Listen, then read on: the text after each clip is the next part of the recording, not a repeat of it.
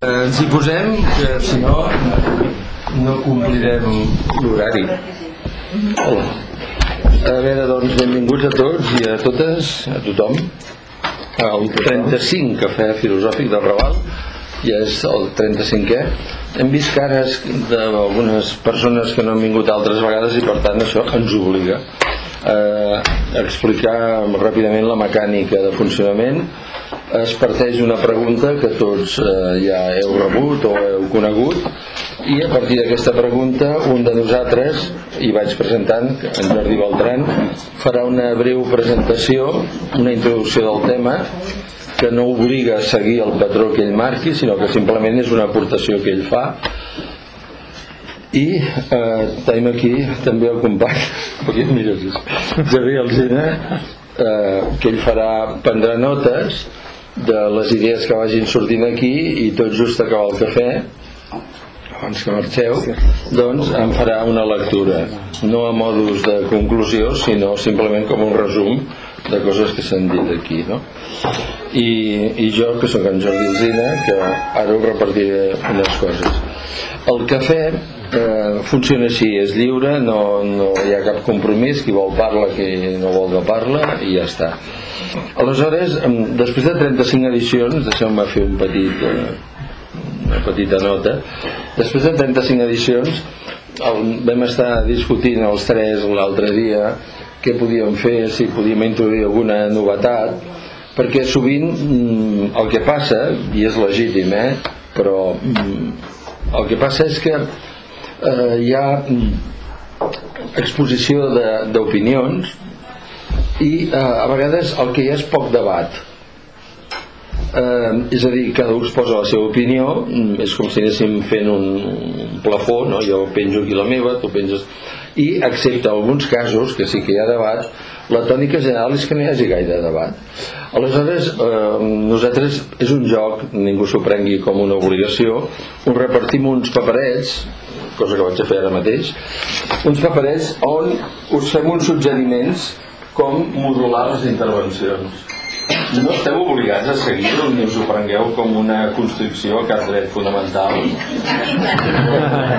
No voldríem acabar a Estrasburg ni a, ni a Madrid. Doncs aleshores vols que, que què us perdona les n'hi ha dos hi ha poca llum però Uh, sí, sí, aquí això està com Això, que sembla un joc, us, dono, us estic repartint, en el fons són com unes normes bastant bàsiques per argumentar i per debatre. Malgrat ens ho plantegem com un joc, si, si us voleu agafar així per la vida en general. Per la vida en general. Fer gestions d'hisenda o, o llocs d'aquests on hi ha diàlegs. Interessant. Pues pot promoure el diàleg. sobretot intel·ligents doncs us ho, us ho donem, us ho podeu quedar perquè és una guia de futur, de present. Sí, sí, un seriós mentre dona papers ja vaig acabant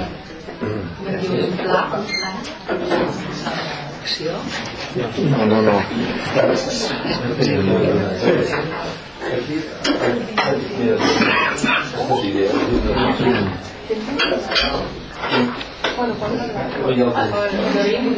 Bueno, més enllà de les de, de, dels acudits dolents que anava fent eh, sí que pensem que no, no anem molt desencaminats vull dir que no es tracta de seguir aquest patró ja ho he dit lliurement si voleu us el guardeu al butxac no en feu ni cas però sí que és interessant tenir en compte aquestes coses tenir en compte el que, amb el que no estàs d'acord i no pas amb el que estàs d'acord perquè si no tothom està d'acord amb tothom i acabes mitja hora dient els acords que té tothom no? Vull dir que hi ha cosetes d'aquestes o com argumentar o com s'introdueix una paraula i al cap de mitja hora tothom s'adona que no sabia què volia dir exactament aquella paraula i quan intervens el millor és ja dir què vol dir aquella paraula. Són coses de precisió una mica argumentativa i discursiva. I ja està. Doncs si us sembla sense entretenir més en Jordi fa la presentació d'avui. Uh, molt bé. Mm, bona tarda. Bona tarda eh, la pregunta, o sigui, la, el que ens reuneix aquí és té raó Simone de Beauvoir quan diu que cap home acceptarà de ser dona però tots desitgen que hi hagi dones. Aquesta frase apareix a la pàgina 211 d'aquest llibre eh, que es diu El segon sexe que el va escriure en 1947-48 i va sortir publicat el, el 49-50 el 1949-1950 eh, és un llibre que va tenir eh, de seguida molt ressò. Eh, eh, el que passa és que es va apagar, es va apagar relativament. De fet la primera setmana es van vendre 20.000 exemplars i de fet l'església catòlica el va posar eh, o va intentar posar-ho a l'índex de llibres prohibits i, i bueno, va generar una certa polèmica. Després aquest llibre s'ha convertit o ha anat assolint eh, mm, sobretot a partir de les traduccions a, a la, de la traducció a l'anglès i a, als Estats Units sobretot eh, eh, en un punt de referència dels diversos feminismes eh? tant els feminismes que podríem dir de la igualtat com la diferència eh? Uh, en ell est estava, eren dos volums abans aquí ho han publicat, l'última edició és aquesta que l'ha eh, eh, publicat en un sol volum eh, eh, es tracta in extenso eh, sobre eh, l'explotació eh, per part dels homes de la diferència sexual per eh, crear eh, sistemes de desigualtat. I en aquest llibre trobem mm, tots els, totes, pràcticament totes les temàtiques del feminisme contemporani. Eh? Eh, tot, eh? o sigui, des de jo sé, la prostitució, la, la, la, la virginitat, l'opressió, el matrimoni, bueno, etc. Eh, al, al final acaba mostrant, ja ho diu des del començament, que eh, la solució eh, liberal eh, a l'opressió de les dones eh, que és donar els drets de vot i els drets civils i polítics és insuficient, encara és insuficient i d'altra banda també la solució més socialista de, de, eh, que assoleixin la independència econòmica també és insuficient. I això és insuficient perquè no tenen eh, eh, en compte, no es té en compte aquestes dues solucions els efectes de la socialització de la dona que en el segon volum eh, bueno, la segona part diguem-ne eh, tracta in extenso eh, de, de, eh, molt detalladament i de fet és una experiència molta gent diu que és una experiència vital llegir-ho perquè repassa tot des del naixement eh, fins a la bellesa eh, eh, tota eh, diguem-ne la, el, el com s'esdevé dona, eh? com s'esdevé dona, que és la famosa frase que la segona part comença amb aquella famosa frase no es neix dona sinó que s'hi esdevé en aquest sentit, que és la que inaugura molt abans que es digués això als anys 70, aquesta diferència entre sexe i gènere. I aquesta reflexió sobre la condició femenina eh, està, eh, Simone de Beauvoir la, la, la imbrica en la seva filosofia existencialista normalment s'ha dit no, és que l'existencialista era Sartre i ella només eh, diguem agafava lo de Sartre però realment és, té una, un, un existencialisme propi eh, i que faig un resum m'atreveixo a fer un, un resum una mica eh, els éssers humans això seria l'existencialisme som cossos, cossos amb consciència eh? I gràcies a aquesta consciència ens situem com a subjectes davant del món.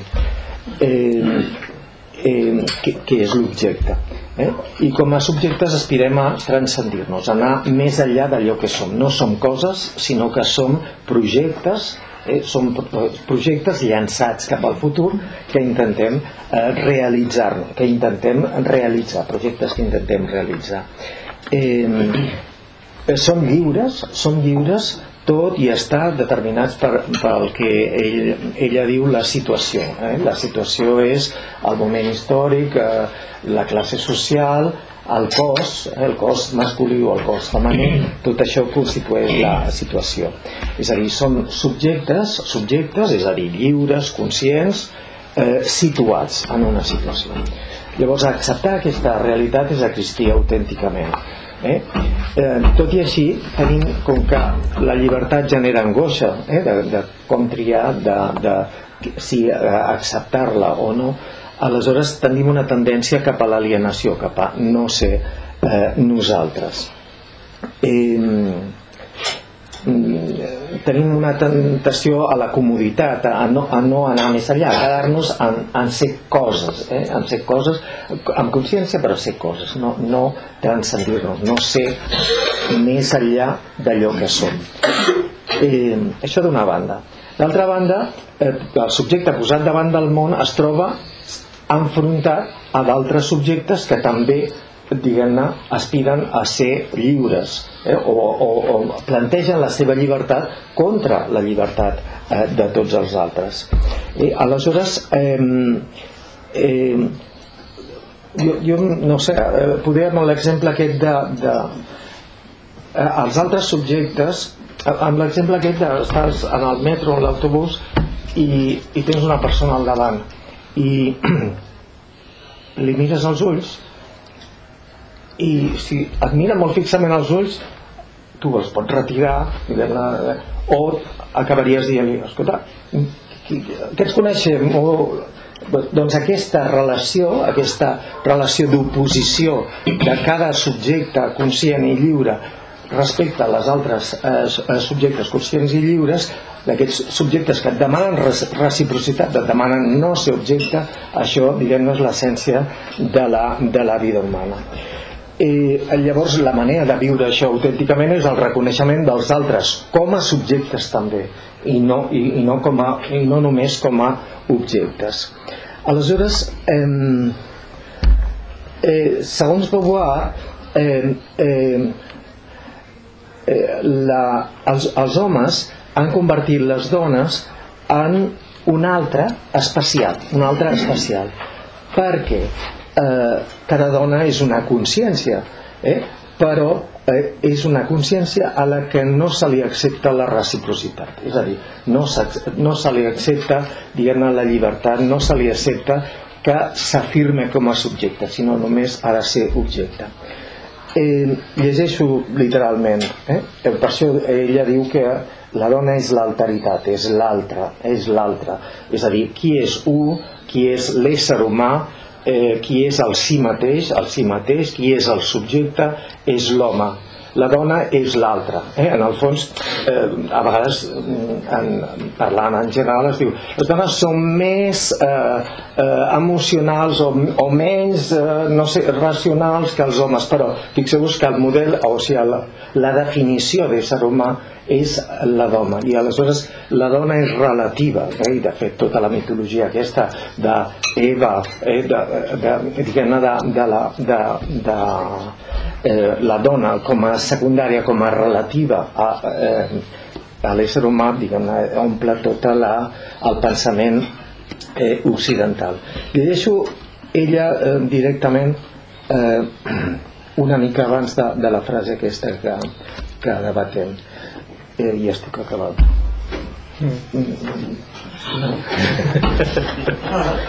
eh,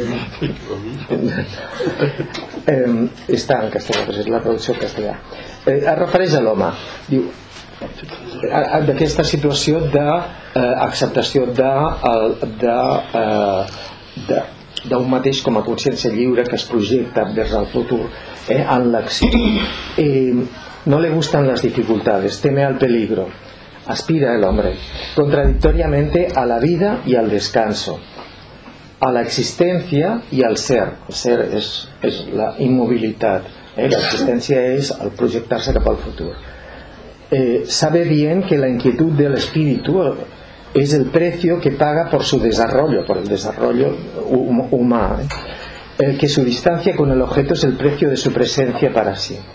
Pero en la inquietud sueña con la, con la quietud, ¿eh? estar tranquilo, está eh, quieto, ¿eh? y con una plenitud opaca en la que sin embargo habite la conciencia. La encarnación de este sueño es precisamente la mujer. Ella es la intermediaria deseada entre la naturaleza extraña para el hombre y el semejante, la altra alma, que le resulta demasiado idéntico.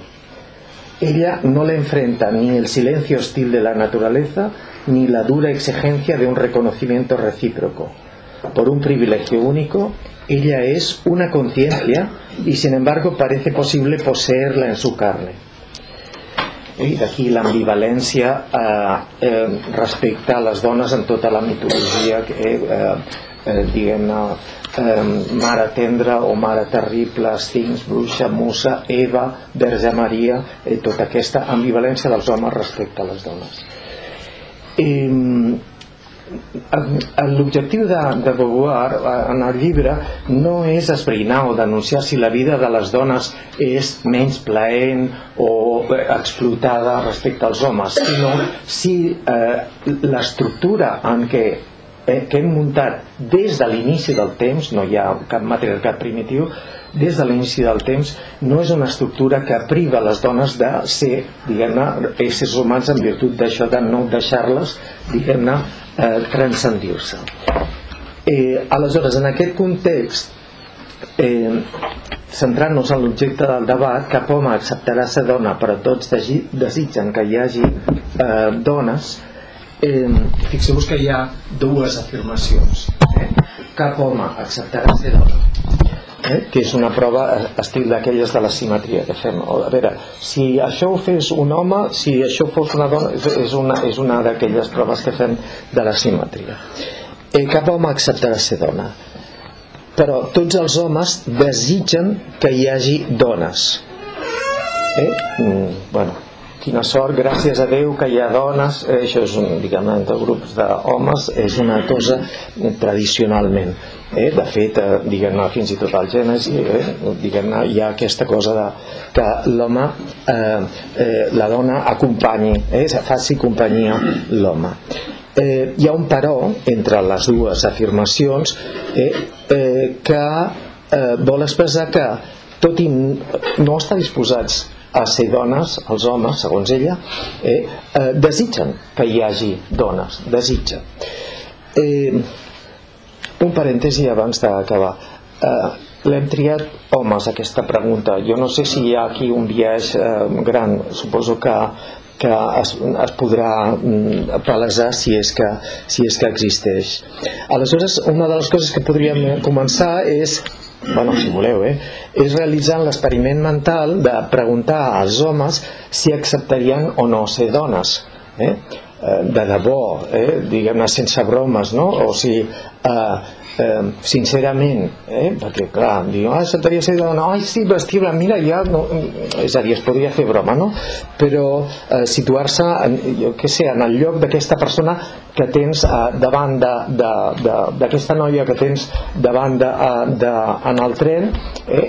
A la que mires insistentment doncs posar-se en el seu lloc eh, i ser mirat insistentment per un tio que, que tens al davant eh, i, i, i què fer si has de desviar la mirada eh, de submissió o has de dir-li què passa eh, eh, o bueno, qualsevol eh? o sigui, jo proposaria que si algú té ganes de, de fer-se aquest experiment mental i expressar-lo estaria bé eh? o la que porta el nen a l'escola eh? o, o, o canviar-te amb la teva parella de ball eh? jo què sé, estic dient per dir exemples eh, trivials no? o sigui, que, que et porti eh? o sigui, home, doncs que et porti la teva, la teva parella eh, després podríem preguntar a les dones perquè creuen que acceptaríem o no acceptaríem ser dones i així seguir fins a eh, intentar veure si donem la raó a, a Beauvoir eh?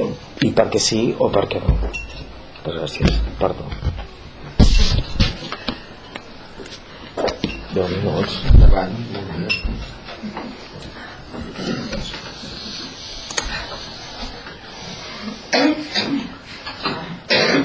quan vulgueu eh? sí, sí, sí, no, I, i tampoc el paper no és. Bueno yo eh, personalmente ya, ya me lo había preguntado alguna vez y a veces sí he llegado a la conclusión de que me gustaría ser mujer o sea yo pienso que a veces el, rol tradicional de ser hombre en esta sociedad eh, te imprime cierta presión con la cual yo no me siento tan cómodo, ¿no? Entonces, eh,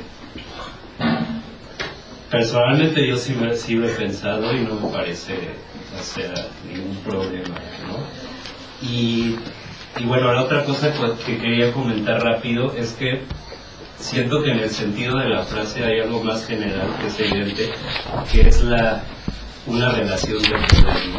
O sea, podríamos sustituirla en, en otros casos. Eh, digo, sé que el tema no es tanto el tema de hoy, ¿no? Eh, todo el mundo quisiera ser rey, pero nadie quisiera ser esclavo, ¿no? Por ejemplo. O sea, eso es muy interesante. Bueno, ya dije. Una paraula?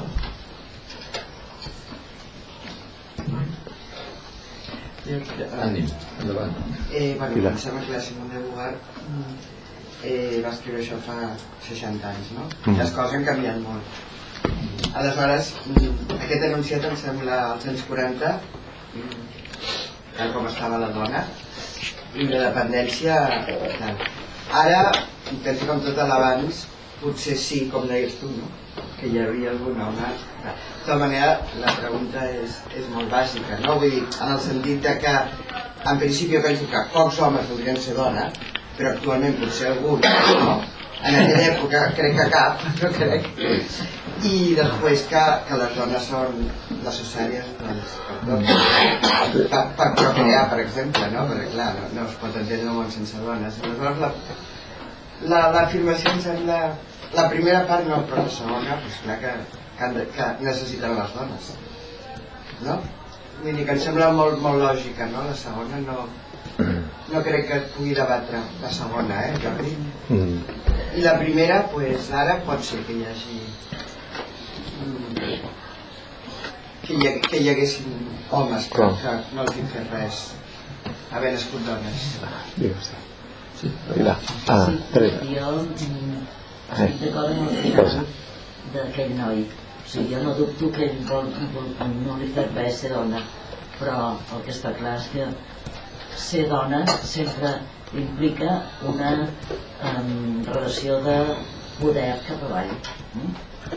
Encara que aquest, aquest noi es tornés dona, acabaria dominant a la dona que no s'hagués tornat ell, per dir-ho d'alguna manera. Jo penso que és més important no tant que l'home vulgui ser dona, sinó que l'home no vulgui dominar. Sí. De, de tota manera, tu has dit perdó, eh, eh, que, que et trobes incòmode, o sigui, per tant, que et trobes incòmode en el paper d'home i llavors que et trobes més còmode el paper de la dona és, eh, és, és per comoditat, diguem-ne, que et estaríem més còmode. Sí, o sea, como en el sentido tradicional, ¿no? Por ejemplo, esto de la masculinidad en el cual tú no debes demostrarte sensible con los demás, ¿no? Ese tipo de cosas a mí personalmente eh, no van con, conmigo. Y tradicionalmente se veía mal, ¿no? Un hombre que, que se mostrara así, ¿no? Cosas así.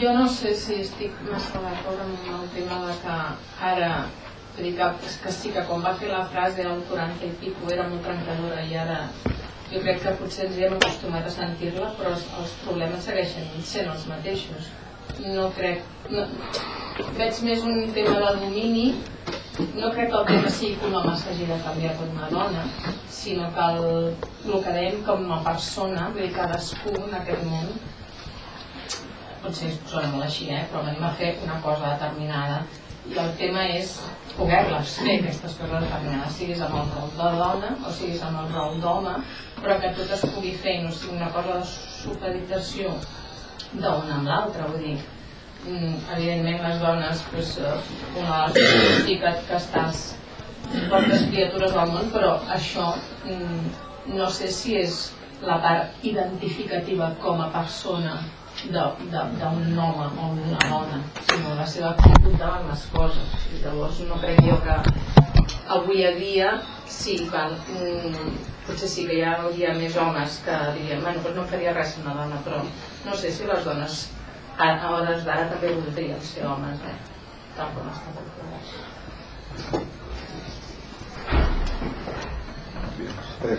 No, jo el que, al sentir la pregunta, la primera cosa que he pensat és és com demanar-li a un blanc si li agradaria ser negre, una mica. perquè al moment en què planteges la pregunta t'agradaria ser dona si els dos sexes estiguessin equiparats no tindria sentit ho preguntes des del moment en què veus que hi ha alguna diferència i que pot anar pitjor perquè si no et seria igual ser un home o ser una dona i tu pots dir en els negres ara ja el racisme ja no és tal, tenen els drets però realment en els, dre en els drets o les lleis no reflecteixen la situació. Abans a l'hora de dinar parlàvem, no hi ha cap llei que digui a les dones se'ls ha de pagar menys ma- per la mateixa feina, però passa. No, no hi ha cap dona, no hi ha, eh, són lleis que no, eh, la llei no ho reflecteix, però en canvi la societat continua un, amb, unes, amb unes injustícies d'aquest tipus.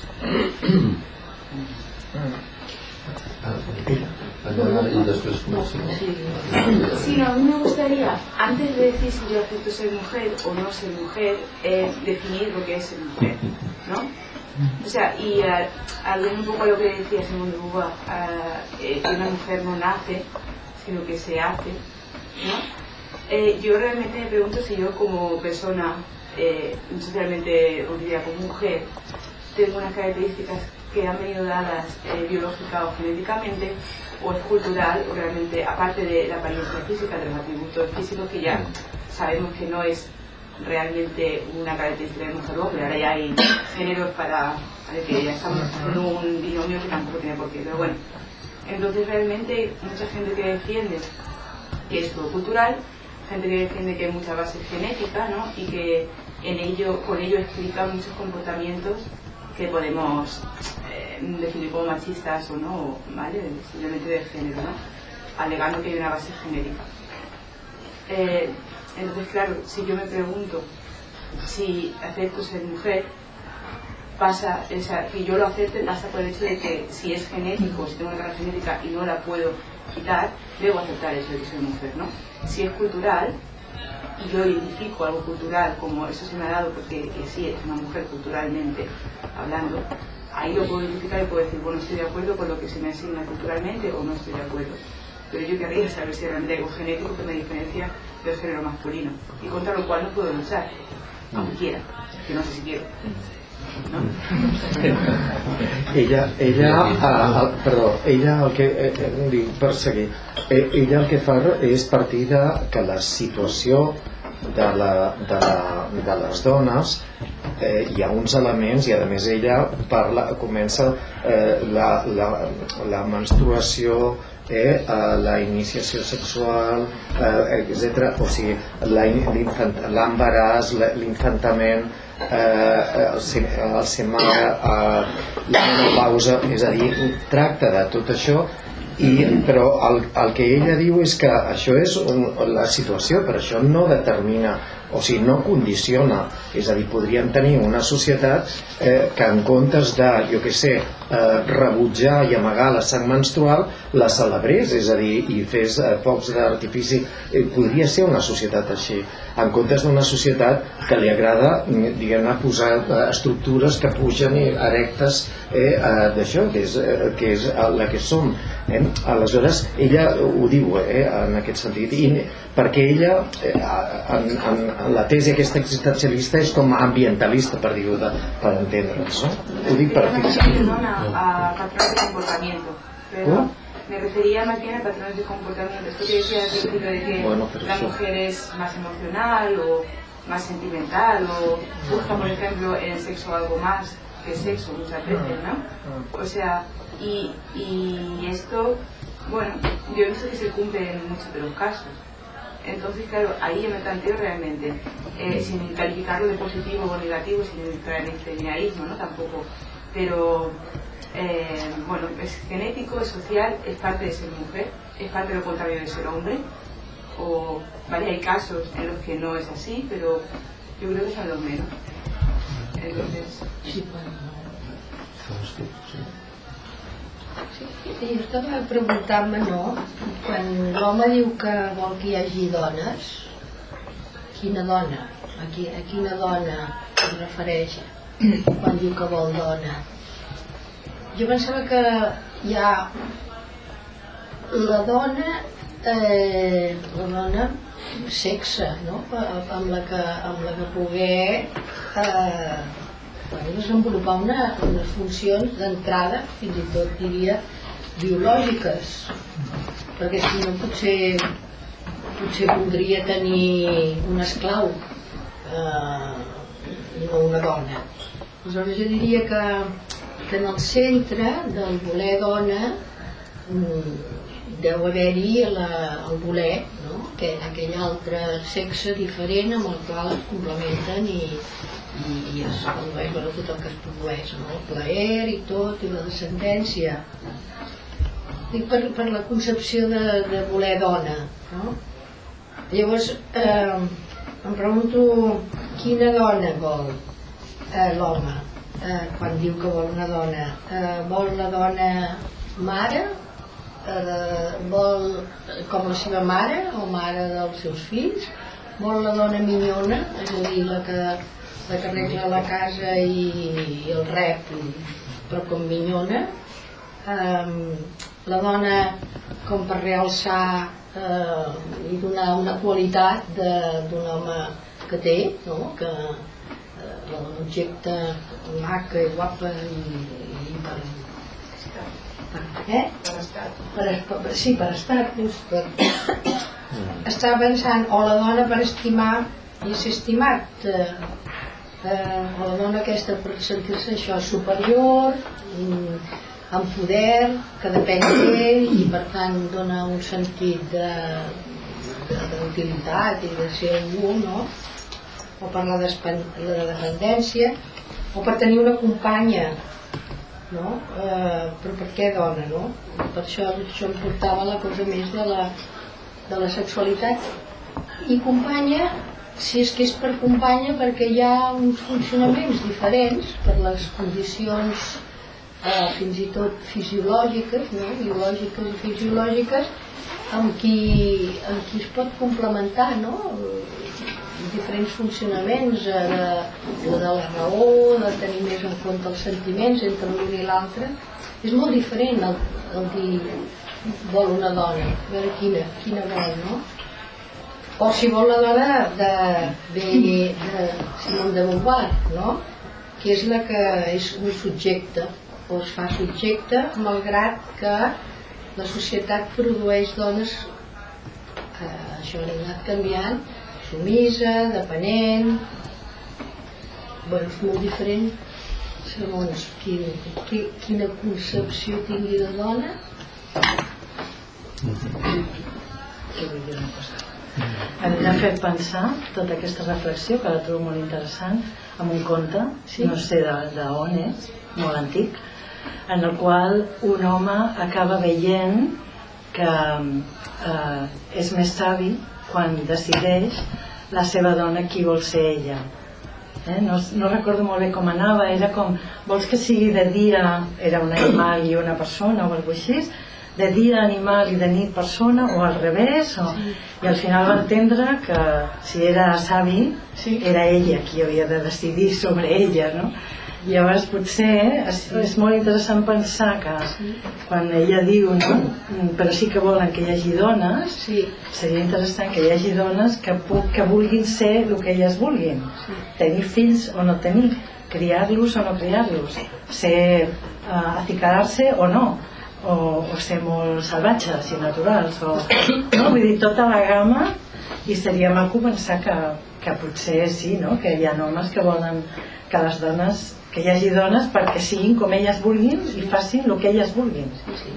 o està a casa perquè jo he vist amb algunes jovenetes que diuen oh, el meu fill està a casa i, i cuida sí, ara hi ha moltes, moltes dones que parlen de criar no? de tornar a parir, a criar a, a fer una criança d'apego de, que, que, que sigui la dona la que es pugui per mi és seria molt interessant que fos així no? que volem que hi hagi dones però dones que puguin decidir què, què i qui volen ser i llavors ja no em semblaria tan bueno, sí que volem que hi hagi dones no? però amb aquestes condicions jo tinc una um, la, la formació que ha fet és molt idíl·lica molt ideal i ho fos així però jo crec que el sentit de la frase que, que demana Simone de Beauvoir eh, de que els homes volen dones és més per aquesta part de que l'home és el subjecte i que és un projecte de futur i que aleshores volen les dones per poder dur a terme aquest projecte de futur.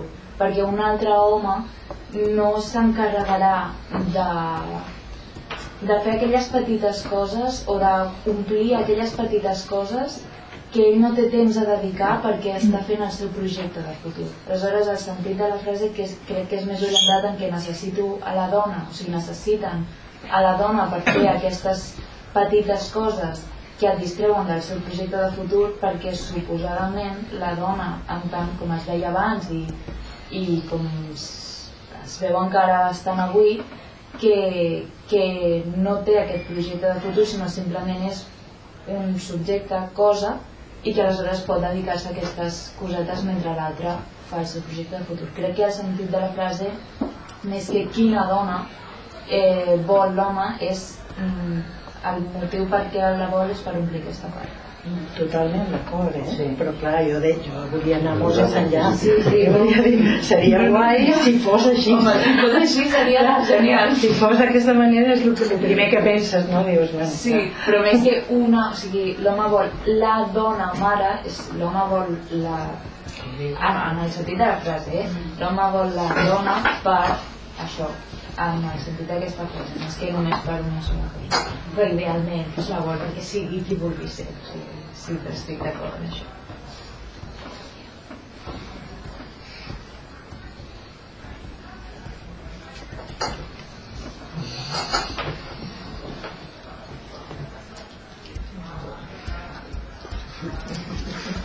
Jo.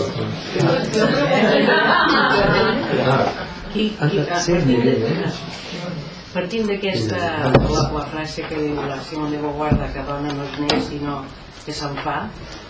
Sí, la, la frase ens serviria també per dir d'homes no es neix sinó que l'home es fa. Jo crec que es, la, la frase de la Simone de Beauvoir parteix molt d'un model de societat patriarcal. O sigui que, que és, ha de definir-se en tant que no és home la dona per, per ser alguna cosa no? I en aquest sentit estaria d'acord amb, amb la companya que diu que potser aquesta filosofia és més de, la- de, de, de, final de la guerra, de la segona guerra, no? que ara aniríem més amb discursos de gènere, de, els discursos de la Judith Butler, de, de construcció de subjectivitats, de, i que aquesta cosa més d'haver-nos de definir com a complement o com a contraposició a l'altre, d'alguna manera et va en, en, en, en, encursetant en un segon sexe, no? segon de segona, eh? no, no el segon que diu ella, sinó que sé, hi ha un primer, que és veritat, que, perquè eh, com a funcionament social eh, eh, ha funcionat així, però que com a millores de cara al futur no, no acabaria de veure que, eh, la, la, la cosa de, de ser un sexe de segona. No? Sí, sí, sí.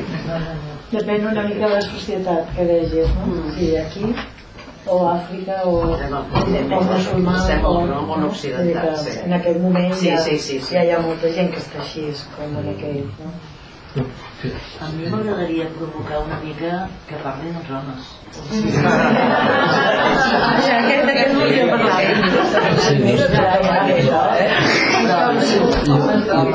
Sí. No, no, ha hablado el compañero. Lo que pasa es que la, la frase está en. sí, la frase de Simón de Beauvoir aparece en un contexto determinado y es un momento de, por decirlo de alguna manera, no es el inicio de, de la lucha, porque a mí al final, siempre que me hablan de feminismo, yo siempre lo planteo desde la perspectiva de igualdad, no lo planteo desde otro, desde otro ámbito. Luego estamos hablando de, de la cultura occidental, ojo, sabemos en qué país estamos viviendo. O sea, ¿os acordáis del autobús?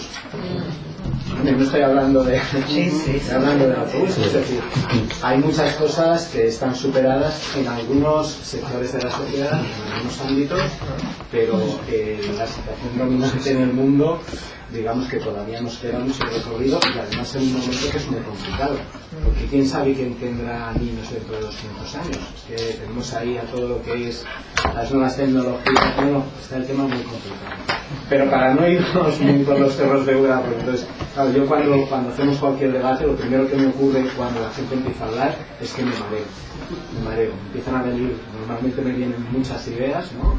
Pero había es que hago cortocircuito. Entonces yo creo que, que el tema básico de lo que plantea Simón de Beauvoir es precisamente ese, ese espejo, ¿no? Hagamos la frase también pero al revés. O sea, nos tenemos que plantear todavía, mientras no lleguemos a una situación en la que sea indiferente, es decir, eh, no tengas que pagar un precio por la casualidad genética de haber nacido hombre o haber nacido mujer, mientras no tengas que pagar un precio, eh, podrás, podrás vivir una, de una vida más o menos plena. Es decir, ahora lo que tenemos son muchos eh, limitantes que no son, que no son necesarios. Es decir, yo, yo, yo sé que como mucho, de promedio, mi cuerpo en unas condiciones más o menos aceptables puede vivir 70 años. ¿no? Bueno, ¿qué puedo hacer yo con esos 70 años para, para que tenga sentido mi vida personalmente si no vivo en una sociedad que me permita desarrollar todas esas cosas? Pues yo creo que el objetivo del movimiento feminista, del movimiento socialista, de todos los movimientos que dicen hay que cambiar cosas respecto a los movimientos no tradicionalistas, sino respecto a los movimientos reaccionarios, es nos tenemos que dedicar a eh, mejorar unas determinadas cosas. Entonces, eh, hay un debate muy fuerte, por ejemplo, en torno a la movilización del día 8 de marzo.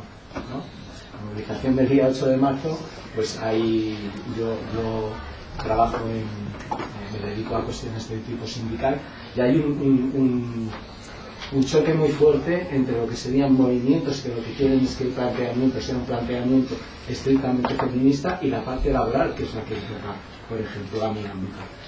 Pues yo creo que es muy importante que los hombres nos impliquemos no en la lucha, no en la lucha por la igualdad entre hombre y mujer, sino por la lucha por la igualdad en general, de una manera radical. ¿Qué ocurre? Tenemos que focalizarlo en la mujer por una razón muy sencilla. Es ahora mismo el elemento de, de, de desigualdad más importante que hay en nuestras sociedades. Y somos conscientes de, desde hace poco tiempo de eso. Desde hace poco tiempo somos conscientes de eso. Si eso luego lo ligamos a cuestiones de tipo eh, el capitalismo, cómo influye en que las cosas sean así. Es decir, el mundo que tenemos montado funciona así. ¿Qué podemos cambiar? ¿Lo tenemos que cambiar por un lado? ¿Lo tenemos que cambiar por el otro? ¿Tenemos que cambiar primero nuestra manera de pensar para que luego cambie la manera en que actuamos?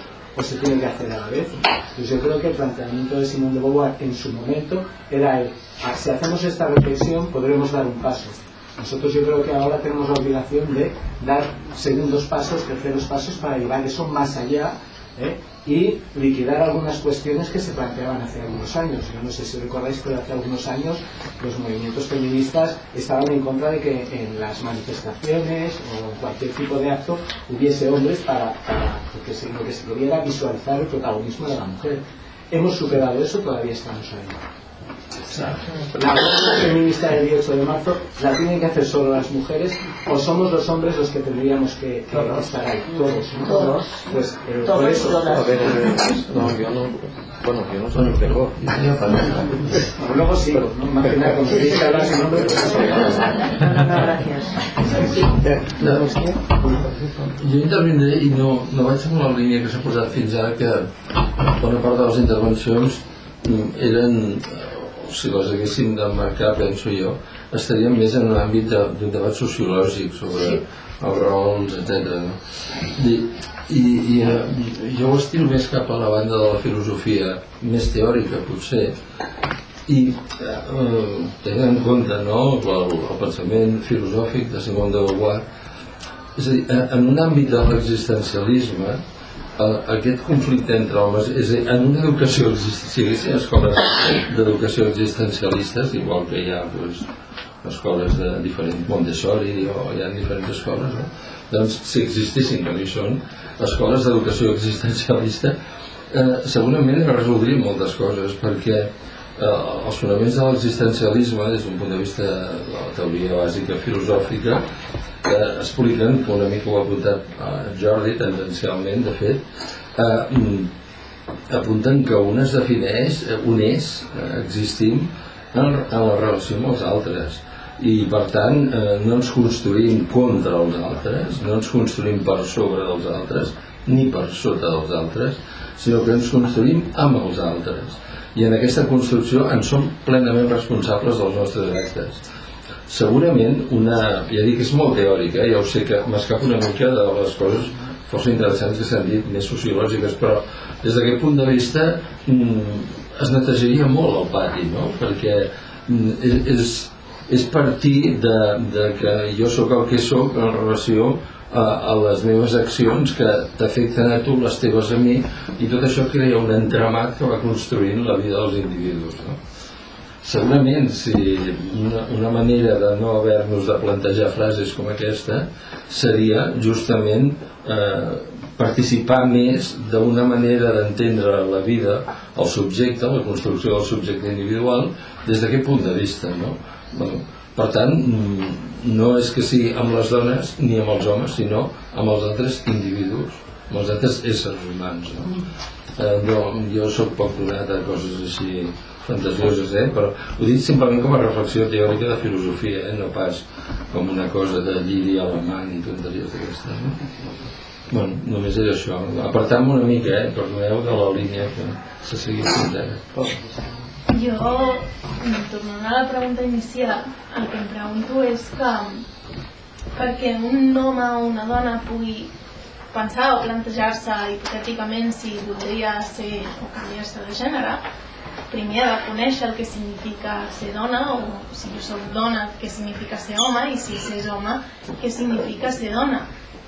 I precisament aquí crec que està la gran paradoxa. La, la paradoxa és que el, el privilegi és sec em, em m'explico. Jo, jo no penso en el meu color de pell perquè tinc aquest privilegi. Jo sóc de pell blanca i per tant tinc un privilegi a la societat jo no em preocupo pel color de la meva pell, jo vaig anar al metro i no em preocupo si la gent m'està mirant pel meu color de pell, si m'estan jutjant pel meu color de pell. Soc cega respecte al meu privilegi, no, no em plantejo si el color de pell és un tema.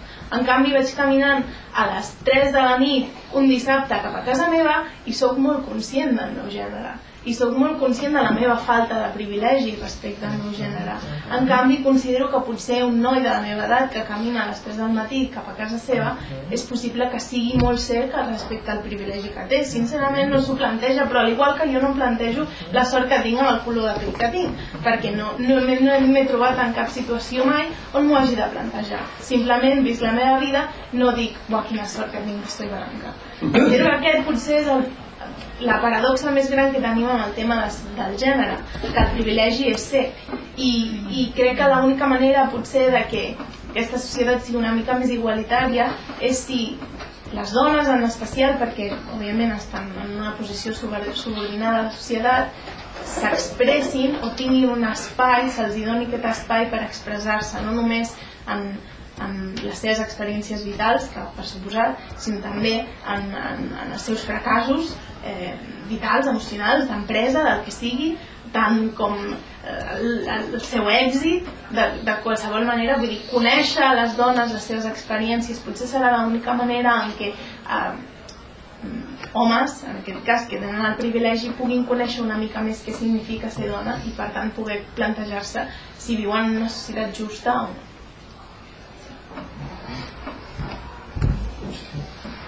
Jo és que havia dit alguna cosa sobre el de els homes eh, parlant de, de les dones. Eh, això és un llibre que per cert la, és de Virginie Despentes eh, no sé si la coneixeu suposo eh? bueno, és una senyora que, que, que té, bueno, ha publicat diverses novel·les. Virginie Despentes Despentes. És perquè eh, és de Lyon i llavors hi ha, a Lyon hi ha la, la Croix Rouge i tot això i, bueno, és d'allà. I ho dic per lo de parlar als homes. Diu era, era punk, és punk i en aquest llibre que es diu Teoria King Kong perquè diu que ell, eh, on parla de la, de la pornografia de la, de la prostitució després d'haver tenit una experiència de la prostitució d'haver eh, fet eh, prostitució, d'una violació que va patir, etc. Bueno, diverses coses i cita, per cert, a Simone de Beauvoir una cosa molt propera, pero digo, a los hombres les gusta hablar de las mujeres, así no tienen que hablar de sí mismos, sobre sí mismos. ¿Cómo se explica que en los últimos 30 años ningún hombre haya producido un texto innovador sobre la masculinidad? Ellos que son tan locuaces y tan competentes cuando se trata de, disertar sobre las mujeres, ¿cómo se explica ese silencio con respecto a sí mismos? Porque sabemos que cuanto más hablan, menos dicen sobre lo esencial, lo que tienen realmente en la cabeza. Quizá quieren que seamos ahora nosotras las que hablemos de ellos. Querrán, por ejemplo, que digamos qué es lo que pensamos nosotras desde fuera de sus violaciones colectivas, bueno, etc. Eh, i ara llavors comença a parlar amb la seva, eh, bueno, amb la seva manera de parlar ella és d'origen punk eh? de, de fet té unes novel·les que són magnífiques una trilogia eh, Diremos que ellos quieren verse follando entre ellos, mirando las, mirarse las pollas los unos a los otros, empalmarse juntos. Diremos que tienen ganas de metérsela entre ellos por el culo. Diremos que de lo que tienen ganas realmente es de follar entre ellos. A los hombres les gustan los hombres. Nos explican todo el rato cuánto les gustan las mujeres, pero todas sabemos que no son más que palabras. Se quieren entre hombres bueno, etc. No sé això, però dic perquè aquesta última part perquè veieu el to. Però en tot cas això a mi em sembla que encara, diguem-ne, no ens hauríem de ficar en els debats feministes, eh, diguem hauríem d'escoltar encara molt, molt, molt, i en tot cas parlar de nosaltres, eh, eh, parlar d'això, eh, d'aquestes eh, qüestions, no? I, i en tot cas donar la veu eh? em sembla que era una mica com, com deies tu eh, donar la veu perquè és que no, no en sabem i a més ja dic això del privilegi sí. segueix funcionant o sigui i per contrapartida ai perdona bueno, dir, fins i tot el, fins i tot la pregunta si busques una resposta d'un home i jo penso jugar aquest joc de ficció també pot ser interpretat com una frivolitat què vull dir això Vull dir que en el fons, perquè no sabem posar-nos al lloc i pel respecte que genera aquest tipus de lluita, respondre aquesta pregunta també és un punt jo personalment el prenc així. I jo no puc respondre la pregunta perquè no, no m'hi sé posar. I em mereix molt respecte la lluita de les dones com perquè jo digui em sé posar lloc d'una dona aquest joc és un joc una mica no, però pensar, per exemple tu et posaries en el lloc de la teva mare? però aquest, aquest joc és, uh, sí. si, si tu aquest joc no si sé, no, no, seriós, no sé no, si tu realment ets seriós no, no, no, seriós l'abast del que representa això sí, com ha dit abans ella però si tu no ets capaç d'entendre tot el que això significa és molt fàcil dir m'hi posaria és, és facilíssim no, no, si saps tot l'abast del que això representa i ella te n'ha parlat i l'altre també te n'ha parlat i han anat sortint testimonis. A mi, a em representa un exercici molt difícil i la resposta fàcil un punt de frivolitat. Vull dir així de fàcil. No, jo per això proposava que fos, no fos en broma o sigui, la, la resposta fos sincerament no? clar, ja ho sabem que vestir-nos de plomes ens, ens agrada molt precisament per això que diu la Despentes no? eh, segurament. Eh, però, però, però no, no, sincerament eh, eh, no, només una cosa, vaig ràpida el, el, seguint això que dieu enllaçant a això que s'estava dient ara deia el company allà amb el que he dit abans més teòric si baixem de la teoria a la pràctica eh, partint d'aquesta del plantejament teòric que he fet abans justament un dels problemes que hi hauria amb, amb, amb intentar trencar a fer això que deies tu que no es podia fer bueno, que costa de fer és que això implica assumir una responsabilitat també que això lliga perfectament amb el pensament existencialista no? és dir, assumir la responsabilitat de que jo estic ajudant estic col·laborant o estic, formo part del joc de la construcció de l'altre i si aquesta construcció de l'altre és la construcció de la dona en el seu paper en el joc que, que se li ha assignat etc. ja sap tothom això vol dir assumir una responsabilitat és a dir, que, que el subjecte, parlo del subjecte masculí, eh, hauria d'assumir una responsabilitat si fos conscient de tot això la construcció del seu propi subjecte. I el que fa és evadir-la aquesta responsabilitat. No l'assumeix l'escapa no? se'n va d'ella. Perquè i per tant en el fons el que fa és no construir-se ell mateix tampoc. És a dir, la mesura que a través de l'altre aquesta duplicitat que hi ha entre els dos que dèiem abans de l'existencialisme aquest, aquest joc si no el fas de veritat perquè no vols assumir la responsabilitat tot i que la tindràs però no la vols assumir aleshores el que estàs fent és no construir-te tu com a subjecte és a dir, que l'home no s'acaba construint realment perquè està manca d'assumpció de responsabilitat sé si s'entén no? perdona, eh, que trepitjant el meu Sí, no, no.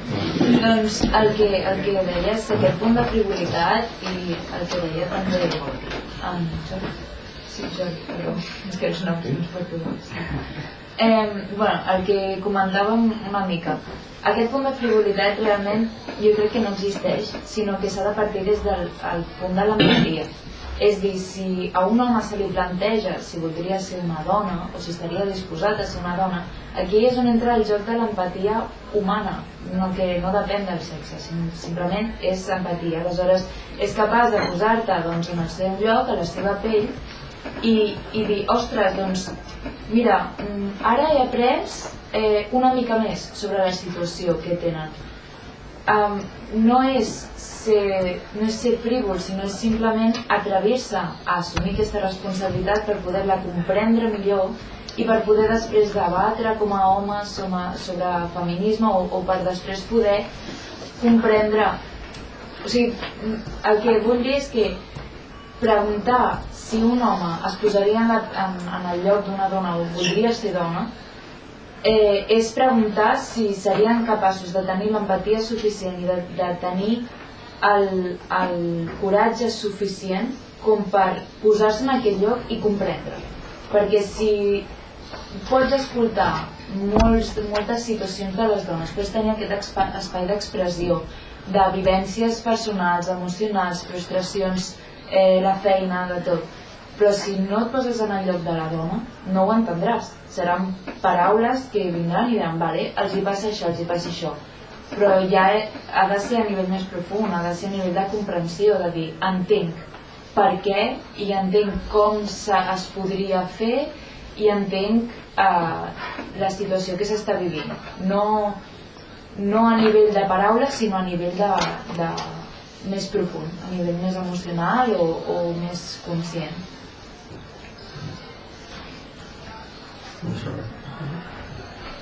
Bueno, anar. Sí. Cristina, primer Cristina, disculpa. Primer endavant que eh, eh, diu que l'home no vol ser dona i llavors dius, per què? no, bueno, sí, perquè està bé com està i perquè, perquè la mirada i la concepció que es té d'ell ja és còmoda d'entrada i és, voler ser dona implica una gran feinada jo potser millor no ja està bé, no? Eh, no voler ser dona perquè implicaria molta feina a nivell, a molts nivells, no? Eh, tant personal com amb la societat, eh, és a dir, molta feina. Aleshores, eh, és que eh, jo he demanat la paraula eh, arrel del que tu estaves dient, de l'existencialisme, i, i, i, bueno, ja sé que és mirada està en desacord si pot ser, no? Però, igual però estic d'acord. Per tant, no segueixo això, no estic d'acord. Eh? Eh, aquesta cosa que ens construïm en la interrelació, sí que és veritat. I, i, i jo diria, ens construïm a través de la mirada de l'altre. Eh? La cosa de la, de, del com ets mirat, eh, doncs hi ha una construcció. Clar que hi ha la cosa des de dintre i aleshores procurar lluitar-ho, no? De, però en aquest sentit seria que seria tothom que hauria d'anar-hi perquè la dona sola està bé i les pròpies dones és la pròpia mirada i, i, i, poder assentar-se amb el respecte i amb tot el que vaja, és, és, és, de, és de dret però és que també es necessita la mirada de l'home i, del, i de, de les altres per, per realment consolidar tindria de ser com que per, per consolidar la, la, el subjecte o, o sentir-se dona com a moltes coses ha de venir de, de dintre però també de fora no? Vull dir, no, no és només d'un lloc no? penso I el que m'ha vingut és eh, ostres, la, la, la cosa aquesta de que s'està em, construint i està costant i, i, i, i costa, no? I m'ha vingut la pena de dir, ostres, és que en el temps de la república, l'escola, precisament, és que ja s'estava fent això. Els nens i les nenes eren, treballaven amb, i eren mirats pels mestres de, de la república eh, com a nen-nena, però no eh, amb, amb la cosa igualitària i feien equips i feien redaccions i, es, i feien la seva revista i, i, i jo pensava, ostres, eh, jo eh, anys més tard eh, me'n vaig adonar en un moment determinat que és que això és el que portava la meva mare portava aquesta cosa dintre de la nena de l'escola de la república d'aquells mestres. Aleshores la, la, la mirada dintre de l'escola com un lloc de societat amb la- l'autoritat que ve del mestre. I bueno, tota la concepció de nena nena en allà, en allà es, es fa no? bueno, això. Llavors diria una cosa, ja que la Simone de Beauvoir parla de, del moment de la regla, de celebrar no sé què, bueno, eh, jo vaig, eh, jo he tingut, he tingut uns, bueno, tinc pare encara, no, però uns pares que, que han tingut les seves coses eh, a nivell, eh, però, però moltes coses eh, eh, havien evolucionat amb, amb, amb, això, amb això, no?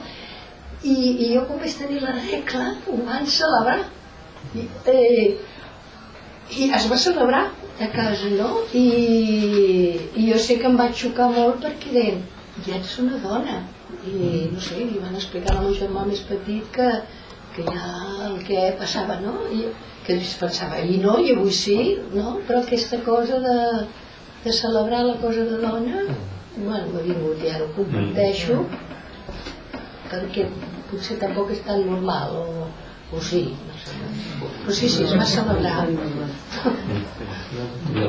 Sí.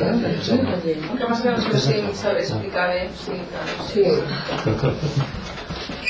És que venia una mica amb, amb el que deies tu de, de, de, que, de que els homes intentin col·locar-se al... és que llavors jo tinc sempre aquella sensació de que les dones ens hem d'anar justificant permanentment o sigui mm, no és per tot ho entenc, eh, el que dius, però posats a l'extrem no? diries, bueno, és que ells fan l'esforç no és que no han de fer cap esforç, ens han de deixar ser i punt. Ja està, no, no és allò de dir, bueno, és que sempre te, tenim aquesta sensació de que sempre hem d'anar a justificar el que fem i el que deixem de fer. I no cal. No, vull dir, ja està Sí, no, un problema. El Jaume. Sí, Ja estaves? jo no sé, Sí, sí, sí. no sé si la vostra pregunta és una pregunta de part, no? Una, una pregunta molt, molt masculina, no? Perquè pregunteu eh, que... O sigui, us feia la pregunta Simone de Beauvoir si algun home voldria ser dona i... No, que ella afirma que cap home acceptarà ser dona, però tots desitgen que hi hagi homes. Doncs, Que. Tots desitgen que hi hagi dones. Eh, exacte. Eh, i, I si té raó la Simone de Beauvoir quan diu això. No, jo fa estona que estava donant voltes i plantejant-me si, Si si, té hi havia, raó o no. si es podia fer la pregunta al revés. Jo no sé si hi ha hagut mai o hi ha alguna dona que, que vulgui ser home o que es pugui plantejar el fet de ser home. Bé, és una pregunta retòrica. A poder fer mínimes coses, eh? És una pregunta retòrica, no? I em pregunta també si eh, el pensament de la dona és que hi ha un desig de que hi hagin homes, no? Però també em tornava a fer, arrel d'això, doncs, em plantejo la pregunta que em sembla que tu t'has fet molt encertadament de quin tipus d'home voldria la dona quan desitja que hi hagin homes, que imagino que, que sí, algunes hi hauran, no?, que desitgen que hi hagin homes o que consideren necessari que hi hagin homes, eh, doncs em plantejava aleshores, durant, durant la volta, quin tipus d'home vol la dona que hi hagi, ja que el considera que pot ser necessari. No? Aleshores, eh, eh, comencem a trobar-nos un joc de miralls doncs, en els quals és, és molt important també el que tu has dit, la mirada, no? quina mirada dirigim nosaltres envers l'altre, perquè això és, és molt determinant, molt determinant i, i, i això doncs, i, i no sé fins a quin punt hi pot haver o hi ha una, una simetria no? en, en aquestes mirades jo crec que aquesta simetria sociològicament o soci pot estar o està realment molt decantada cap a un cantó, sospito, però potser l'utopia seria trobar un equilibri en, en aquest joc de mirades. I bé, doncs bàsicament era això era capgirar-ho, no? I perquè, perquè clar, aquesta, aquesta mirada doncs, tampoc és una mirada pura que surti de, de lo més fons de nosaltres, sinó que està molt condicionada per, per, per la societat, per l'educació que hem rebut i és difícil, és difícil arribar doncs, a, a saber si volem que hi hagi dones o volem que hi hagi femelles, si volem que hi hagi homes o volem que hi hagi mascles, si el que volem és una correspondència en el, en el terreny sexual o, eh, o volem que hi hagi una dona des d'un punt de vista d'un ideal de dona o al revés, d'un capgirant, com deia al principi, o un ideal d'home que, clar, si volem un home o una dona volem un ideal.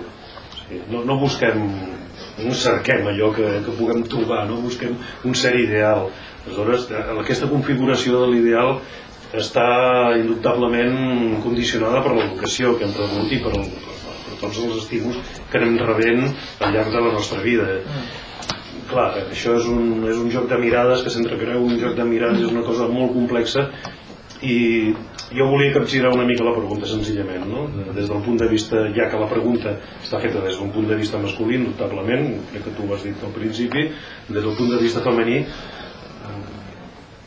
potser es pot respondre d'una altra manera no ho sé Ja, toca a mi respondré de la meva manera vale? jo si, si volgués que hi haguessin homes sí i que fossin homes subjecte no objecte o sigui, homes amb poder perquè els homes sense poder no m'agraden i quin poder?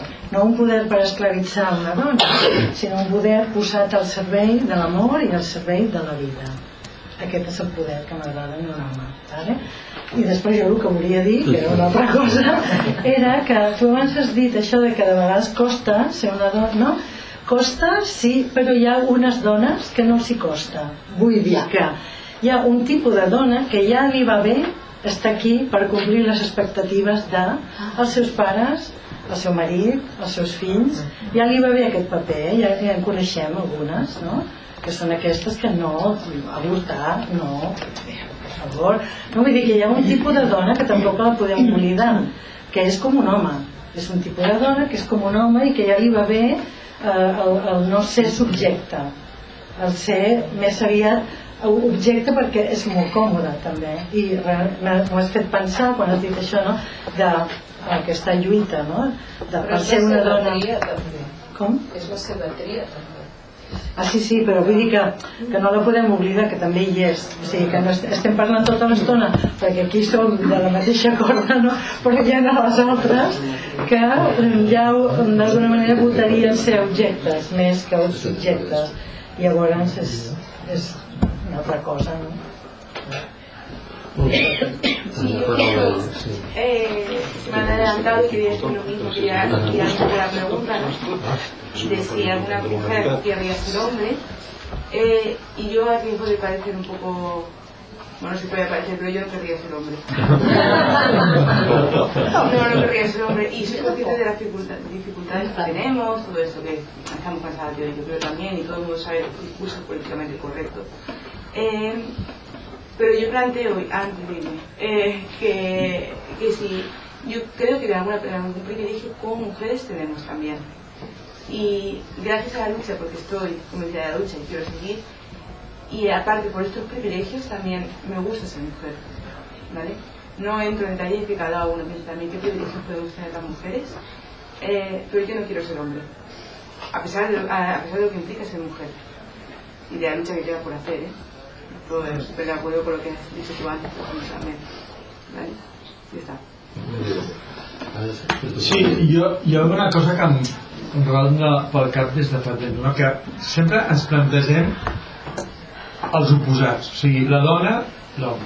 O sigui, és, o sigui, jo no sé si hi ha una possibilitat de plantejar-se les relacions humanes que no siguin com una lluita de, de contraris, no? com un problema entre home-dona, eh, jo què sé, mare-pare, eh, germà-germana, etc. Llavors, aquesta, no sé, penso que a vegades quan ens plantegem, com fa Simón de Borba, una pregunta com aquesta, en el fons ja estem delimitant que el món ha de ser pues, això, no? dual i, i quan parlem de complementaris en el fons també estem fent la mateixa pregunta, estem dient doncs, que ha d'haver-hi un, un i un altre i que un i l'altre doncs, eh, no, bueno, potser també no sé, pot haver la possibilitat de plantejar-se les coses no de manera dual, no de manera oposada d'un o, o complementari, és que complementari pot ser exactament el mateix, eh, d'oposar una cosa a l'altra penso jo. No sé, i penso que a vegades quan es fan aquestes preguntes quan es plantegem aquestes coses és com si no hi hagués mm, altres possibilitats que no siguin aquestes que estem dient, no? d'homes i dones de... i aquí clar, sempre que fem aquest plantejament en el fons estem parlant de poder de relacions de poder i de domini de submissió d'un respecte a l'altre sigui la funció o el rol o, o genèticament el que es plantegi no? sempre ens estem fent aquest tipus de plantejament no sé si podem superar aquesta mena de plantejaments homes, dones etc. No? Però això és una classificació eh, també i evidentment i, amb tot el que representa eh, això. i un determinat model social que s'imposa o sigui, qui diu que hi ha homes i dones són uns o sigui, a la millor el que hi ha és llibertat i la, ni la dona és de ningú ni l'home és de ningú i per tant potser doncs, no sé, existeix la possibilitat de ser éssers humans i per tant hi ha una llibertat com a ésser humà que està per sobre de l'home o per sobre de la dona com a tal no sé qui era tu oi? Era? Sí. Bueno, jo volia respondre primer la pregunta aquesta de si voldríem ser homes les dones i també responent a la pregunta que ha fet ella molt abans de la genètica i tot això jo, o sigui, jo igualment tampoc voldria ser home perquè crec que paradoxalment o sigui, totes les situacions en què ens posem les dones de desigualtats i injustícies i tot això ens donen com una oportunitat de desenvolupar una intel·ligència emocional que ens permet connectar més amb les altres dones. Llavors, o sigui, tampoc, clar, no està bé sobrevalorar les injustícies que tenim, però sí que hi veig aquesta part positiva que em permet fer unes relacions més profundes amb les altres dones que crec que els homes molts sospito que no poden aconseguir. Llavors, per això, jo, bueno, en el món en què jo he vist també, no, no m'agradaria ser home. I després l'altre punt sobre, bueno, sobre el que hem dit de vestir-nos en plomes i tot això, de, que pot ser infravalorar-ho també, o el que sigui, o de fer broma. No sé, jo crec que els trans i bueno, les dones trans també són, o sigui, que clar, no és, és més enllà d'això, però també els travestis simplement, o sigui, jo crec que és un exemple que ens permet veure una mica que jo crec que la majoria d'homes no els agradaria ser dones perquè quan un home ho fa mínimament ja tothom se'n riu hi ha molt estigma que jo crec que és superior al que hi ha si una dona es vesteix d'home que passa cada dia no sé, potser en realitat ve d'un altre lloc tot l'estigma que hi ha sobre els drag queens i tot això però no sé, potser sí que està relacionat amb això Ah, jo molt breument volia dir que jo crec que hi ha molt poques dones que diguin jo vull ser home. Jo soc superfeliç sent dona i, i no vull canviar de ser home, el que jo vull del privilegi de l'home. Vull dir, jo no vull ser home, jo vull tenir les mateixes capacitats de fer les coses que un home, de ser igual de lliure socialment que un home, de poder lligar, jo fer el primer pas a lligar i no ser tildada de mil i un noms que totes coneixem, jo vull ser capaç de fer tot allò com un home sense necessàriament haver de ser un home. Jo vull continuar, doncs, jo què sé, maquillant-me i vestint-me com una dona i, i, i o no fer-ho, perquè no em surt, o, o el que sigui, però també el privilegi i la llibertat de fer-ho sense ser jutjada. No, no vull ser un home, jo vull ser una dona, però una dona lliure, que m'hagi d'encaixar en un rol determinat des del dia que neixo. i crec que no sé, potser no és així, però crec que és bastant majoritari el dir moltes dones volem ser dones, totes volem ser dones, no? I moltes són molt felices sent dones, el que no volem és estar limitades per aquest fet. Per exemple, si ets un nen a Àfrica, no vols ser una nena, perquè et faran una Exacte, agressió. exacte. Vull dir que no vols ser una nena de cap manera. Perquè has vist una, una vegada i has dit, no, no, jo que bé que sóc un nen, eh? Per exemple, no sé, no he vingut així ràpid. Vull dir que sí que hi ha dones que volen ser homes, sí. Sí, Sí, o potser, potser poden ser dones però, però que no és ah. Però com que no hi ha, o sigui, ja saps que Clar, no hi haurà tu dia, o sigui, que hauràs de passar Sí, sí, per allà, sí. doncs llavors vull ser un home, perquè, Ja, no, ja. perquè ja veig que no hi ha possibilitat. No? però perquè no entenen que hi ha una alternativa. Bueno, Sí, sí, potser sí, És difícil, consciència sí, clar. de, de, hi ha una altra opció, ser dona i que no passin aquestes coses, potser diria, no, no, ser dona. Llavors ens n'anem a què és ser home i què és ser dona. Eh, I tenim el problema històric de, de segles i segles i segles en què ser ésser humà és ser home. I, i les dones no, eh, és una altra cosa, és, és una altra cosa, és relatiu. I llavors tornem al començament. Aquest és el problema. O sigui, no, és que volem éssers humans que comparteixin i molt bé, vale, que, que són els éssers humans. Eh? I clar, i jo crec que estem en un procés, al començament, d'un procés de redefinició de què és un ésser humà a partir de que els homes escoltem molt, molt, molt, molt el que criden les dones i el que diuen, eh, canviem poder maneres de ser, maneres de fer, etc etc i aleshores al- arribem, però mentrestant és que està, tot el camí està ple de trampes és el mateix que diem, l'amor, molt bé vale, l'amor, doncs ja estem en el mateix o sigui, és que l'amor és molt, hi ha molta gent que pensa que l'amor és una trampa eh? Eh, o sigui, per enganyar les dones a que es posin al servei d'un home eh? i llavors això és eh, i jo què sé i en la, i en la m'agradaria saber m'agradaria que els homes reflexionessin sobre eh, eh, quan de príncep blau hi ha la indignació que sentim sobre la manada, amb la violació de la manada i pensem pensem, oh, sí, fatal, fatal, per què? perquè és que jo la salvaria aquesta manera, és a dir quan de la idea, sabeu, el príncep blau de, de, la, de la vella dorment no? Sí. llavors m'agradaria pensar en això, pensar en això perquè és que, ja dic, tot està ple de trampes eh? o sigui, no, no, no, no és tan fàcil no és tan fàcil, vull dir, no, jo no crec que eh, puguem ser optimistes bueno, òbviament suposo que d'aquí a d'Àfrica aquí és molt més eh, a part, però en fi en tot cas eh, hauríem, és molt difícil d'estar ple, ple de trampes al, al, No sé si hi ha temps. Sí, però hauríem d'anar acabant. Hi ha més paraules? Eh, tu volies intervenir? Tu també? I tanquem amb vosaltres quatre, us sembla?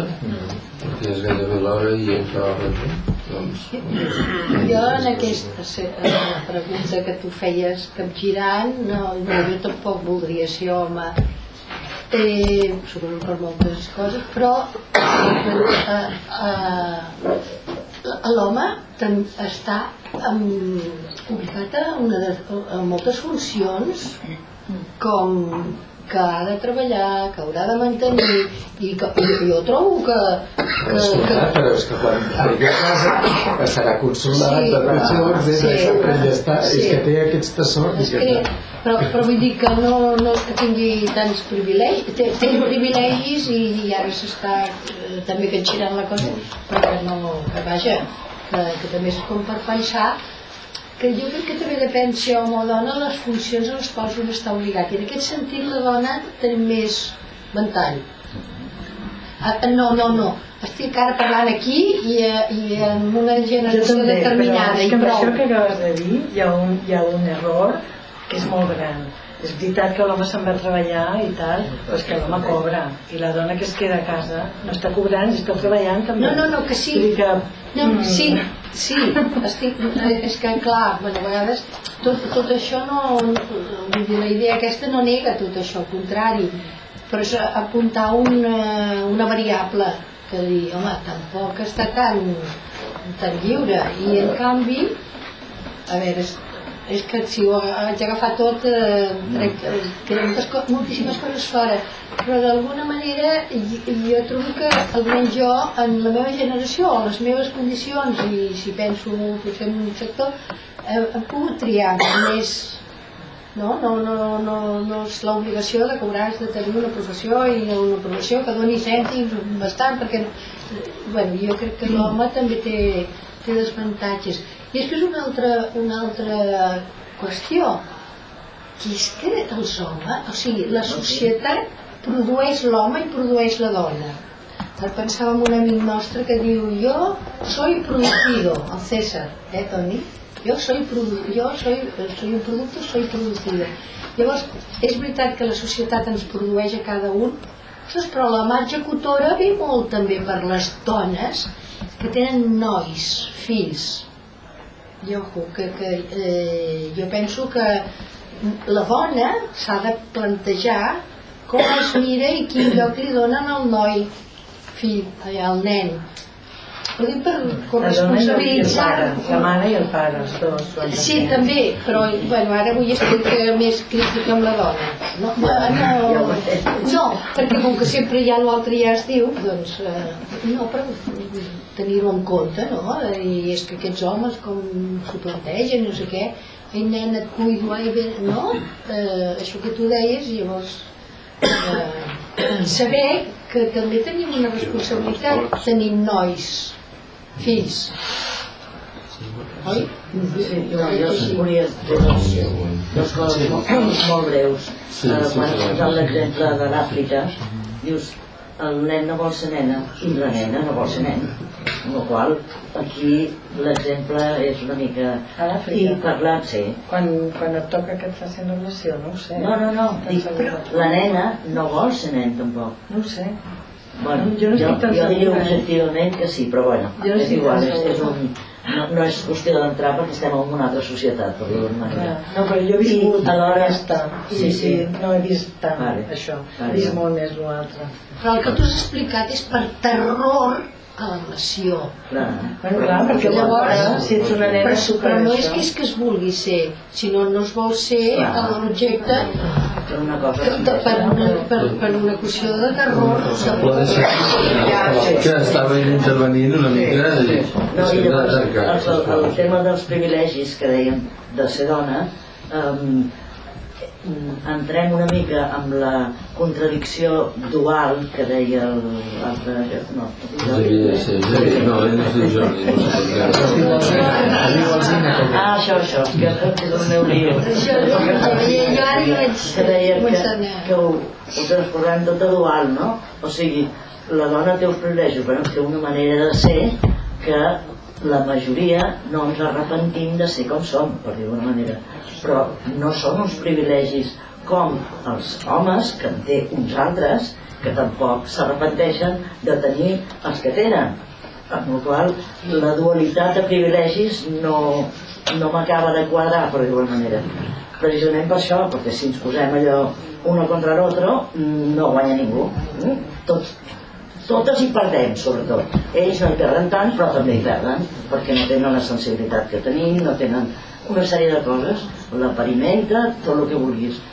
I, i, i per, per altra banda, el, el tema de si eh, això t'agradaria, no, bueno, el tema Simone de Beauvoir, per dir-ho d'una manera, no?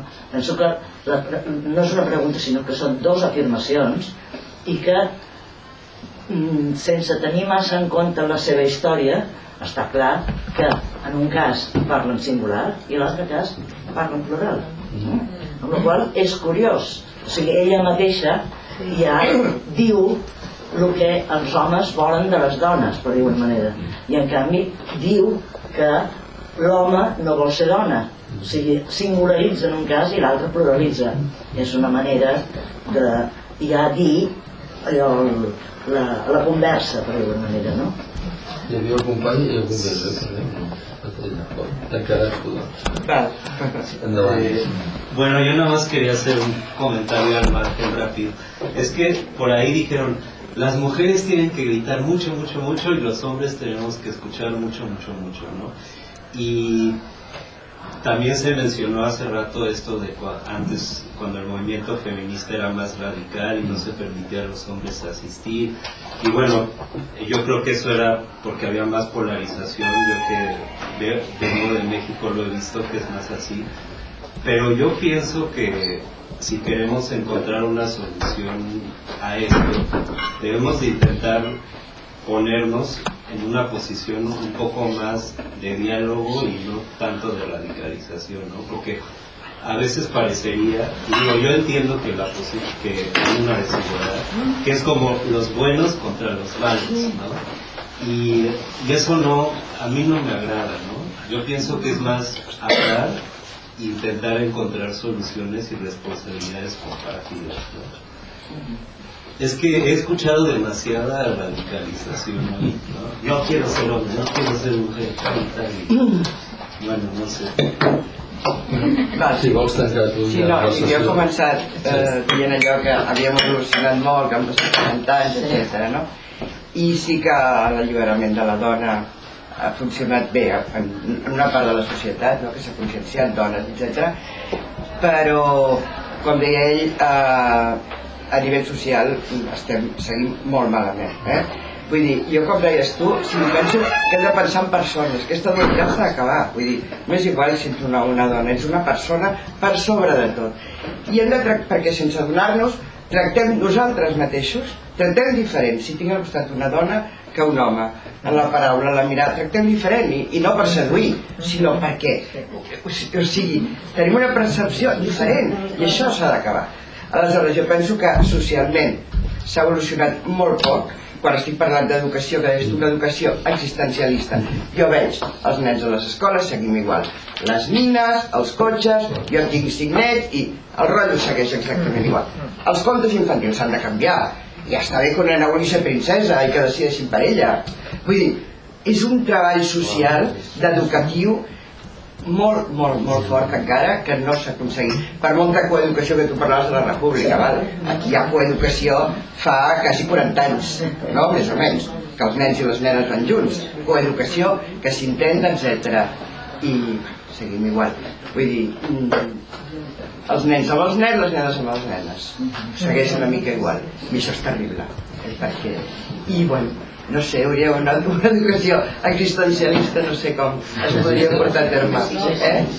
Per això dic que per una banda sí, que hi ha una consciència de dona i s'ha evolucionat molt, però que les mateixes dones, mira, l'altre dia una amiga meva em deia el Pablo Iglesias està de baixa per paternitat. Aquest tio, però de què va quedar, de quedar-se a casa? Hòstia, això m'ho diu una tia, m'entens o no? Vale? La dona, la dona. Bueno, No, dic, hi ha, també hi ha dones eh, que, que no Bueno, pues res, que està fatal la cosa, ja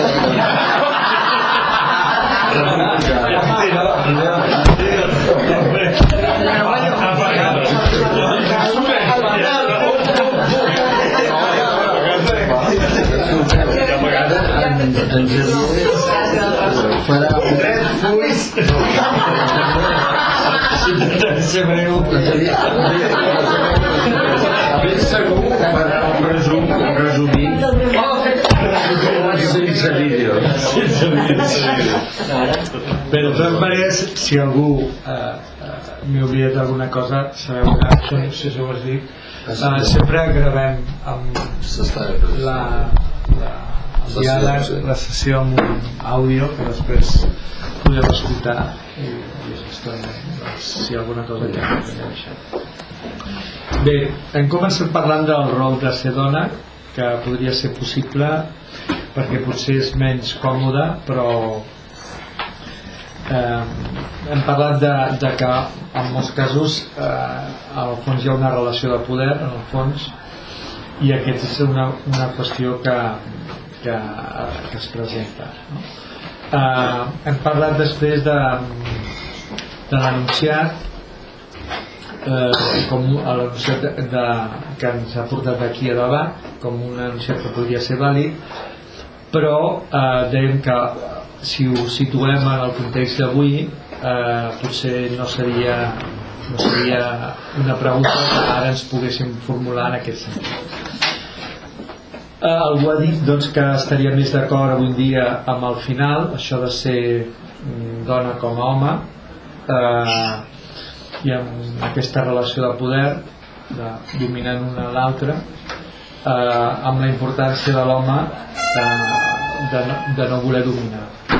Eh, algú ha comentat que potser és eh, més còmode tenir un determinat eh, paper que un altre um, algú ha, hem tornat a insistir en la mateixa idea de que potser aquesta frase en els anys 40 doncs, podia uh, plantejar-se en aquest sentit de, mm, de domini però que, bueno, que hi ha hagut uns, un, uns canvis importants avui dia i que no sé si les dones eh, avui voldrien ser homes. A partir d'aquí hem entrat amb, amb aquesta idea de que sembla que una pregunta com aquesta ens plantegi la falta d'igualtat eh, eh, aquesta idea de la diferència eh, però dèiem que això era un fet en les lleis, amb la realitat social eh, que això era present malgrat a vegades no, no, no es deia però que existia. I llavors a partir d'aquí algú ha començat a dir bueno, potser centrem la qüestió en què és ser una dona, definim què vol dir això Val? A partir d'aquí hem començat a, a, diferenciar entre el fet biològic, el fet cultural, l'aspecte físic, etc. Hem, hem girat entorn a aquest binomi eh, que també algú ha dit doncs, que potser no era un binomi actual d'això d'home i dona, també hi ha altres possibilitats en aquest sentit. Eh, dèiem que la situació de la dona efectivament ens portava a, a elements concrets no? Menstruació el fet de ser mare la prepausa, etc etc um, bé eh, després hem, ens hem anat una mica mm, parlant de quan l'home parla de la, de la dona de quina dona parla exactament llavors aquí hem començat a una mica entrar amb el tema de eh, quin tipus de dona, si mare, si minyona, si una persona complementària, etc etc. Um, hem fet referència a un conte uh, en el sentit uh, de que potser uh, l'home savi és aquell que dona la possibilitat que la dona uh, triï o decideixi uh, i això és el que el fa savi uh, a l'home. Um, eh, potser algú ha dit bueno, però potser estem idealitzant molt a vegades i potser no sé si aquest és, aquesta és la dona de la qual eh, té en ment eh, Simón de Beauvoir. Eh, bé després hem fet referència a la frase de la segona part del llibre la dona neix i eh, no, no es neix, o sigui, es neix dona sinó que la dona es fa, es fa eh, i doncs això ens ha portat a, a continuar pensant en aquesta societat patriarcal en la qual doncs, eh, estem. Eh, a, a partir d'aquí doncs, hem, hem anat eh, situant el debat més amb no tant potser l'aspecte sociològic sinó més amb la part filosòfica. I hem dit, bueno, potser si, si parléssim de l'existencialisme entendríem que l'existencialisme el que està posant és a dir davant de nosaltres al fons hi ha una construcció de l'altre i per tant l'altre és el que et dona la possibilitat de ser i aquest, eh, aquesta possibilitat de ser, de comprometre's amb allò que, eh, que ets et construeix com a tal. Per tant eh, el subjecte existencialista seria doncs, aquella persona que d'alguna manera estaria entenent els éssers humans no com a dona ni com a eh, home. Eh, a partir d'aquí eh, hem fet referència doncs, a la teoria de King Kong de la Victoria Pendes eh, eh, bé. Mm, eh, bé després hem, hem parlat de la pregunta eh, si canviéssim la pregunta si en comptes de la pregunta que fa Simon per la, la, li féssim eh, la pregunta a l'inrevés eh, dèiem, algú ha comentat doncs, que potser seria una que, que li semblava que potser era una cosa frívola no? que, que era difícil com a home doncs, eh, pugui contestar una qüestió com, com això algú ha dit, bueno, doncs passem a la pràctica i ens ha tornat a sortir el tema d'assumir responsabilitats per part d'uns i, per, i per part dels altres Um, algú ha dit, bueno, potser la frivolitat no existeix si efectivament doncs, es parteix de la idea d'empatia humana, no? Empatia amb l'altre sexe, no? Uh, llavors algú ha dit, bueno, doncs potser es tracta de tenir coratge perquè, uh, com a homes per poder comprendre l'altra persona. Uh, després ha dit uh, hem, hem insistit una altra vegada amb la pregunta per què l'home no vol ser dona per quin seria el motiu eh, hem parlat de la construcció en funció dels privilegis uns privilegis otorgats socialment per a, a l'home i no a la dona. Eh, a partir d'aquí doncs eh, hem, hem passat a la, a la, el que, a, a, si, es podria, hem tornat en si es podria fer la pregunta a l'inrevés i on es portaria això? I aquí ens ha portat amb el joc aquest de la simetria, el joc de la mirada i de si hi ha un equilibri sí que és possible, si no hi ha un equilibri no és possible um, això ens ha portat una altra vegada a la idea de dir bueno, doncs, potser el que hem de fer i algú ha dit eh, així de clar és que els homes siguin eh, subjectes a, amb poder però també al servei de l'amor al servei de la vida i per tant eh, amb, amb aquestes condicions volem aquest, aquest tipus d'homes no? eh, Eh, a partir d'aquí doncs, hem, hem tornat a insistir en les situacions de desigualtat que algú ha comentat el tema de la intel·ligència emocional que potser en el cas de les dones et situa en un nivell una mica diferent. I algú també ha comentat eh, el, el tema s'ha apuntat breument el tema de, de la transsexualitat com eh, doncs, aquesta, aquest, aquesta incomoditat de l'home que no vol ser dona i per tant s'estipula a través d'un estigma social eh, el que ha quedat evident per moltes, algunes intervencions és que hi havia mm, la majoria de dones no volien ser homes i que potser el que sí que volien és tenir els mateixos privilegis doncs, que, que tenen els homes no?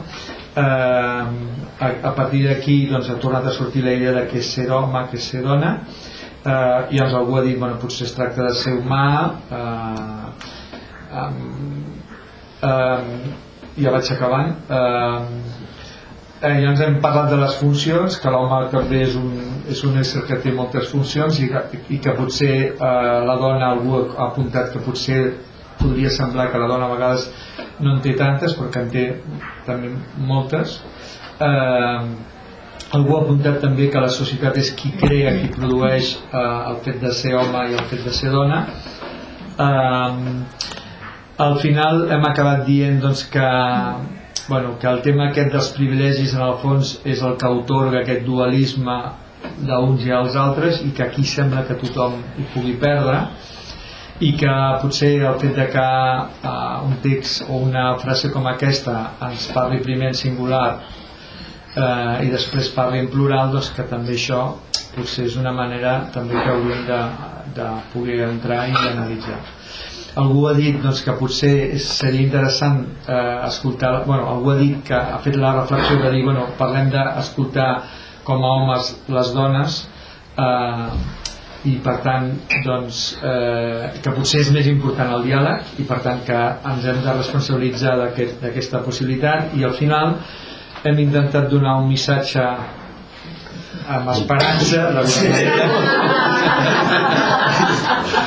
de dir, bueno, potser no, el canvi és molt llarg hi ha hagut un alliberament de la dona eh, però d'alguna manera el que es tractaria doncs, és de eh, aconseguir aquest responsabilitzar-se com a éssers humans uns dels altres. I així m'acabo. Molt bé, Xavier. Doncs,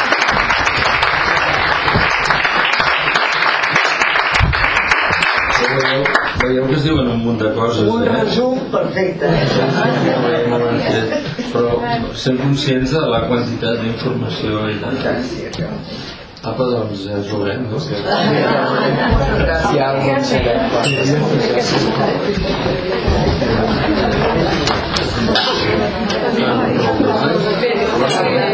Pot servir per moltes coses.